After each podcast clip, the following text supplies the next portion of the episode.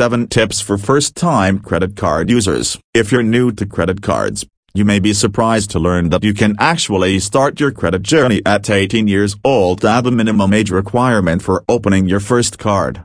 While financial experts recommend you start building credit as young as possible, not all beginners are the same. Below, select rounds up 7, perhaps surprising, Tips for newbies no matter how old you are. 1. Your first step in building credit may require you to make a deposit credit cards work by issuing you a line of credit that you can use to make purchases. You are then required to pay back the loan ideally in full at the end of each billing cycle, so you don't accrue interest. But because you are just starting out, Credit card issuers prefer to have a way to pay back your credit line until you prove a history of trustworthiness.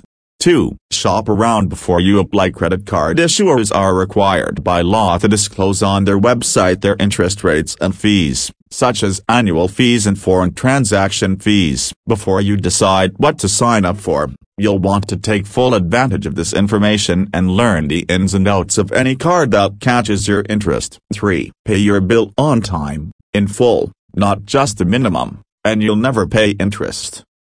You may have felt intimidated by credit cards' high interest rates, also known as APRs, but as long as you pay your credit card bill on time and in full, you won't ever have to pay them.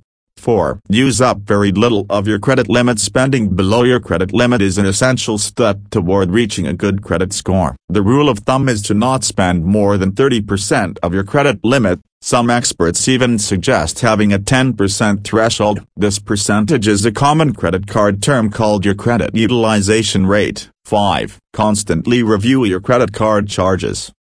It's important to report unauthorized credit card charges as immediately as you can so you aren't overcharged, but you are already much more secure with a credit card than you would be using a debit card when it comes to fraud liability.